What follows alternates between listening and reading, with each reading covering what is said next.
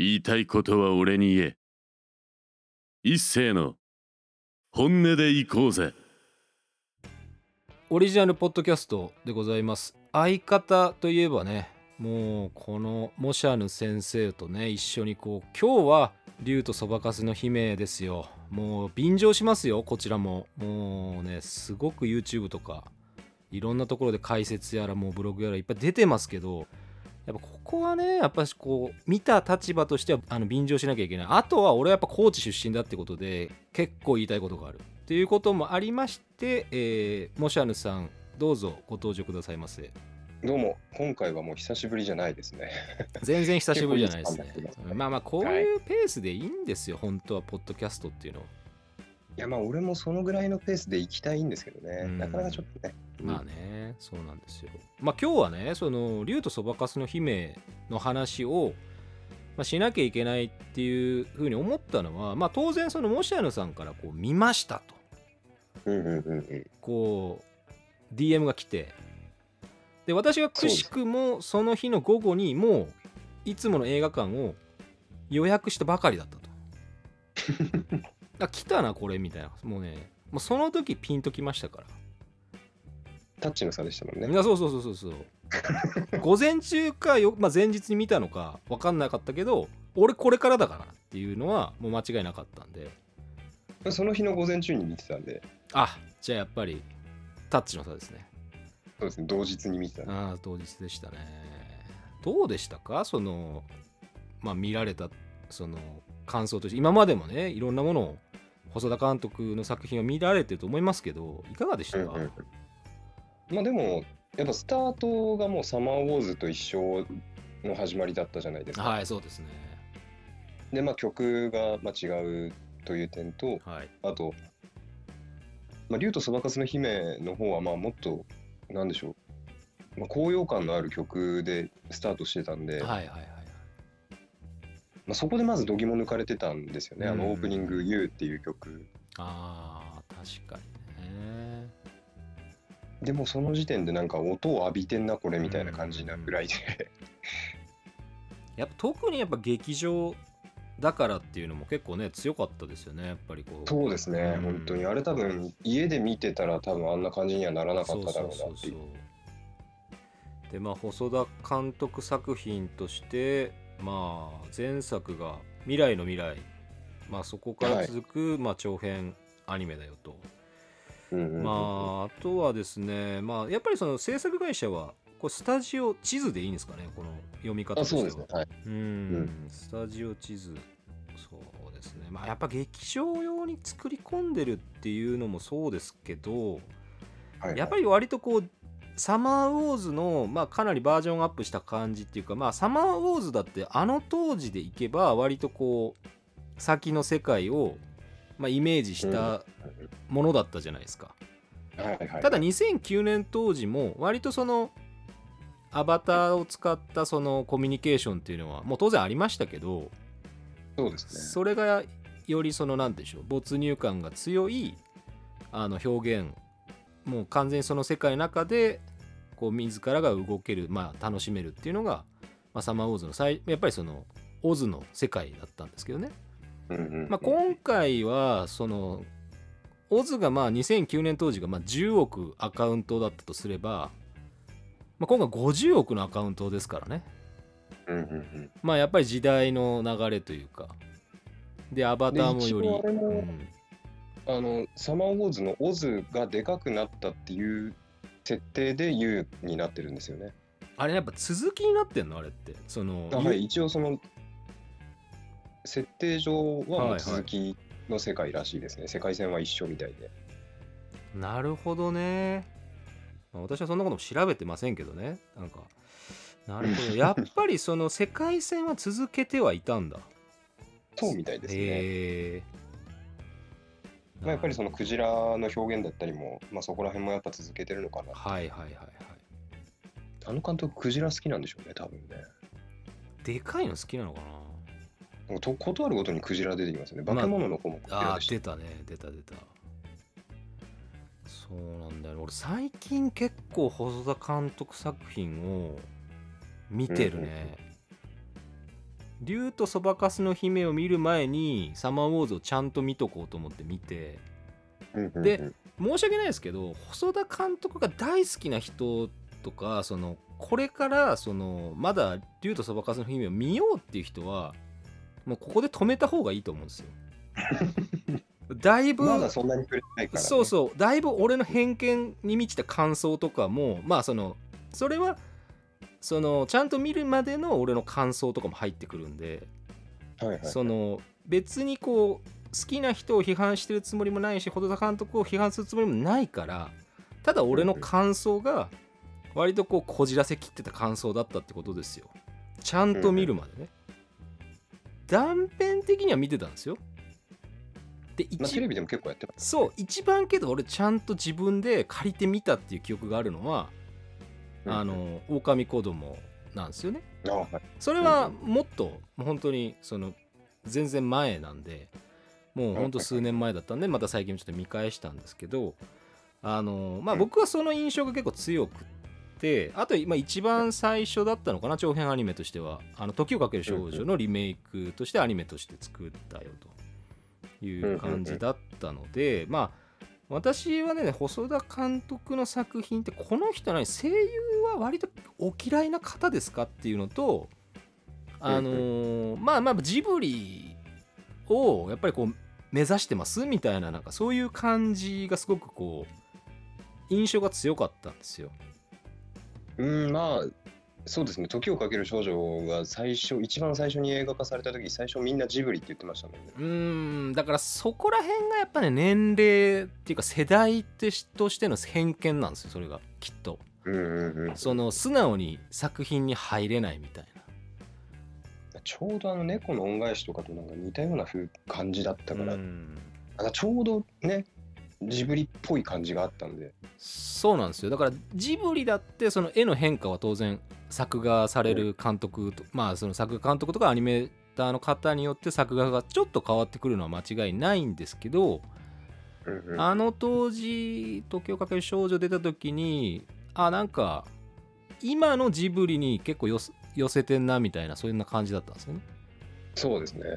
からその印象もありで、私の世代より上とか、私の世代は時をかける少女のそのオリジナルの実写を知ってる人たちが結構多いので、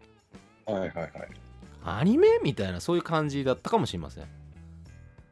その当時はね。だからそこで行くと結構チャレンジングな話だったんでしょうね。まあだからそうそういろんな話はあったと思います。でまあ今回そのサマーウォーズも当然その金曜ロードショーでその竜とそばかすの姫が公開される前に、まあ当然ね放送してましたけど、テレビでは見てないですから。そうみたいですね。僕はもうこうやっぱりこうね、ちゃんと見るときはこう配信で一人でこうじっと見るみたいな、そんな感じだったんで、だからまあそのすごくその絵も綺麗だし、背景とか風景も綺麗だし、ストーリーもしっかり練ってね作り込まれてるっていうのもあって、別に面白くないことも面白くないってことは全然ないし、面白いと思ってるし、ただよ、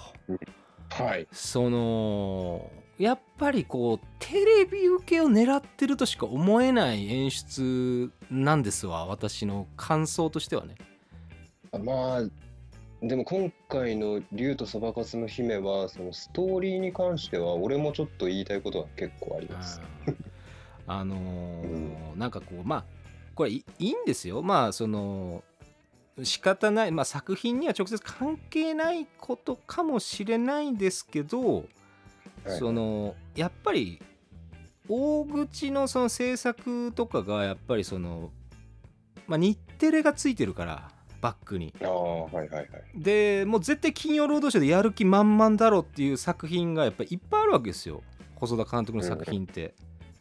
なんかにつけて日テレが出てくるわけですよ。まあそうだろうよと、まあ、やっぱりそのお金出してくれるとこでやっぱり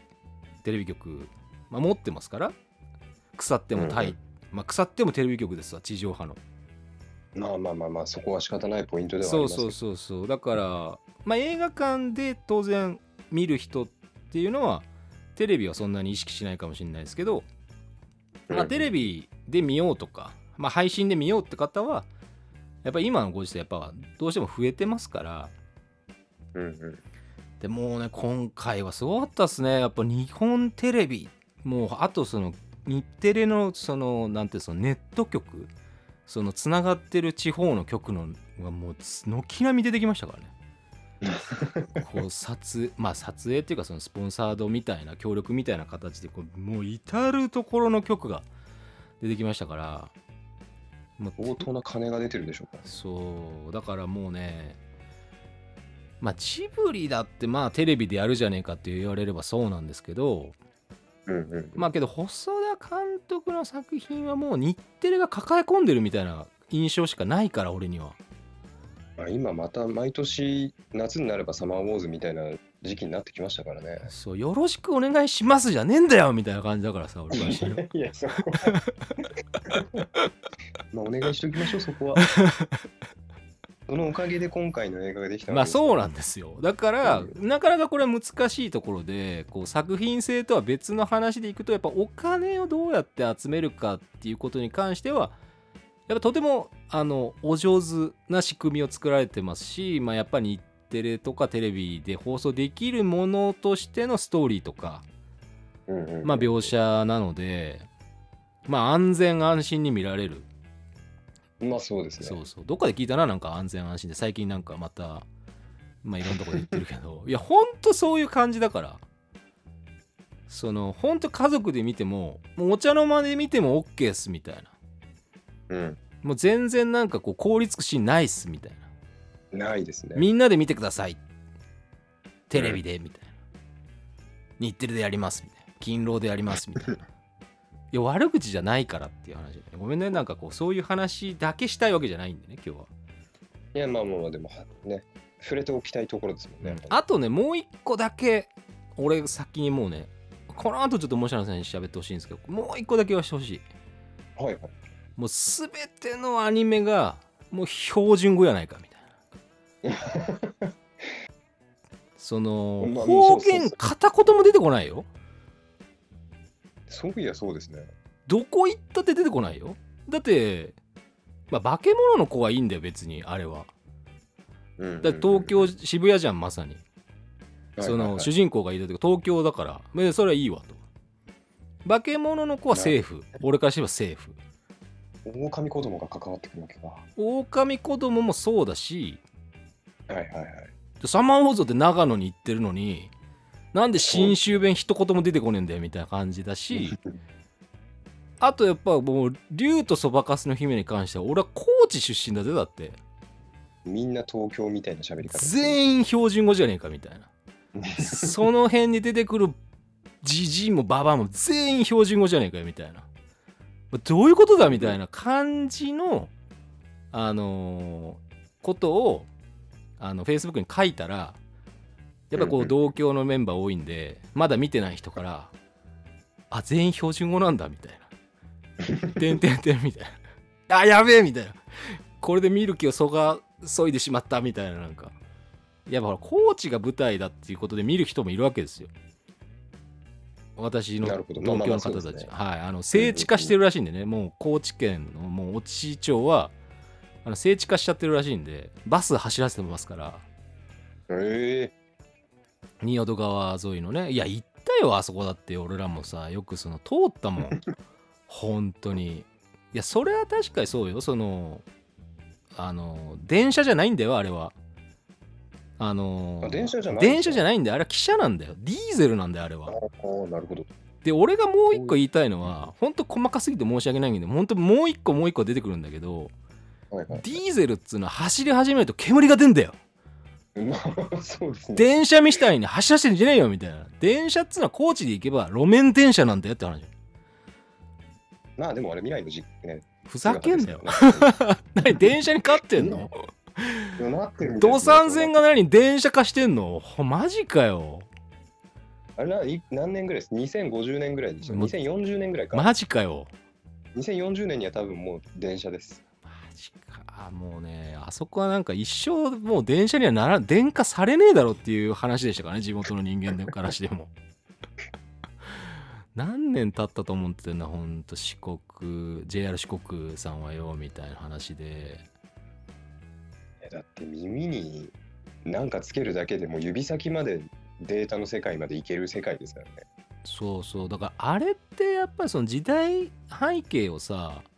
その、はいはい、結構惑わすじゃないですか。言わないしね。まあファンタジーですかね。そうそうそう、ね、まあそこのファンタジーに対してこうギャンギャン言うのも大人げないっていうか、なんかちょっとダメだなっていうふうには思ってたんだけど、でも聖地化するための映画みたいな雰囲気もあったところがあるんで。だってさ、ロケ地をなんかいくつも候補からやっぱ出して、何かなんぞリモートでなんか面談みたいなのやって、リモートロケ班やって、ここに決めましたみたいなこと言ってて、なるほど、景色だけなのかよみたいな感じだよね本当に。でもまあ景色だけな感はありますよね。なんかその引き出の絵が多いというか、細かいのは出てこないんで。そうなんだよ。だからその郷土料理とかなんかそれっぽい感じのものが出てきたりはするかもしんないけど、これでなんか生活スタイルとかその喋りが標準語だからさ、あんまなんかこう田舎感がないんだよね。そうですね。どこ行ってもさ、なんかこう田舎っぽくなくて、みんなしれっと標準語喋ってるから。でも俺高知に行ったことがないんであれですけど、はい、高知ってそんなに田舎っぽさあるんですか？いやめちゃくちゃ田舎だよ。ど田舎だよほんと。クソ田舎であんなところ。まあ、こっち新潟だからまあなんかどんな感じかっていうのも分かんないですけどね。まあ確かにそのバスとかもねかなり本数も減らされてるし、越知町から通うの大変なんですよ。まあ越知町は最寄りの駅ないから、それは本当に最寄りでバスで最寄り駅までバスで行くんだよ。だから汽車通学の俺はしてたんだけど、俺は最寄り駅が近かったから、その田舎なんだけど、すごい田舎なんだけど最寄り駅にすげえ近かったの。でもやっぱ高知もやっぱりこう土地だけは広いから、こう山間部とか多少街中でもその市街地でも全然その駅が通ってないところはさ、もうみんなそのチャリンコでとかさ、もう高校生になって原付で最寄り駅まで行ってとか。なるほど。で越知町のやつはね、もう八騎手をバスなんか乗ってなかったしバイクだよみんな高校生は。原チャで最寄り駅まで行くんだよ。でそれが認められてんの、高校から。でそのうちもそう感じの場所あります、そうだったんですよ。私ども市内通ってたせいは、汽車通学してたせいは、いやだからこんな話をするためのポッドキャストじゃないんだよ。聞いてる人イライラしてるだろ。お前のその思い出はいいよという話になると思うんで、すみませんね。全然そういかないですもんね。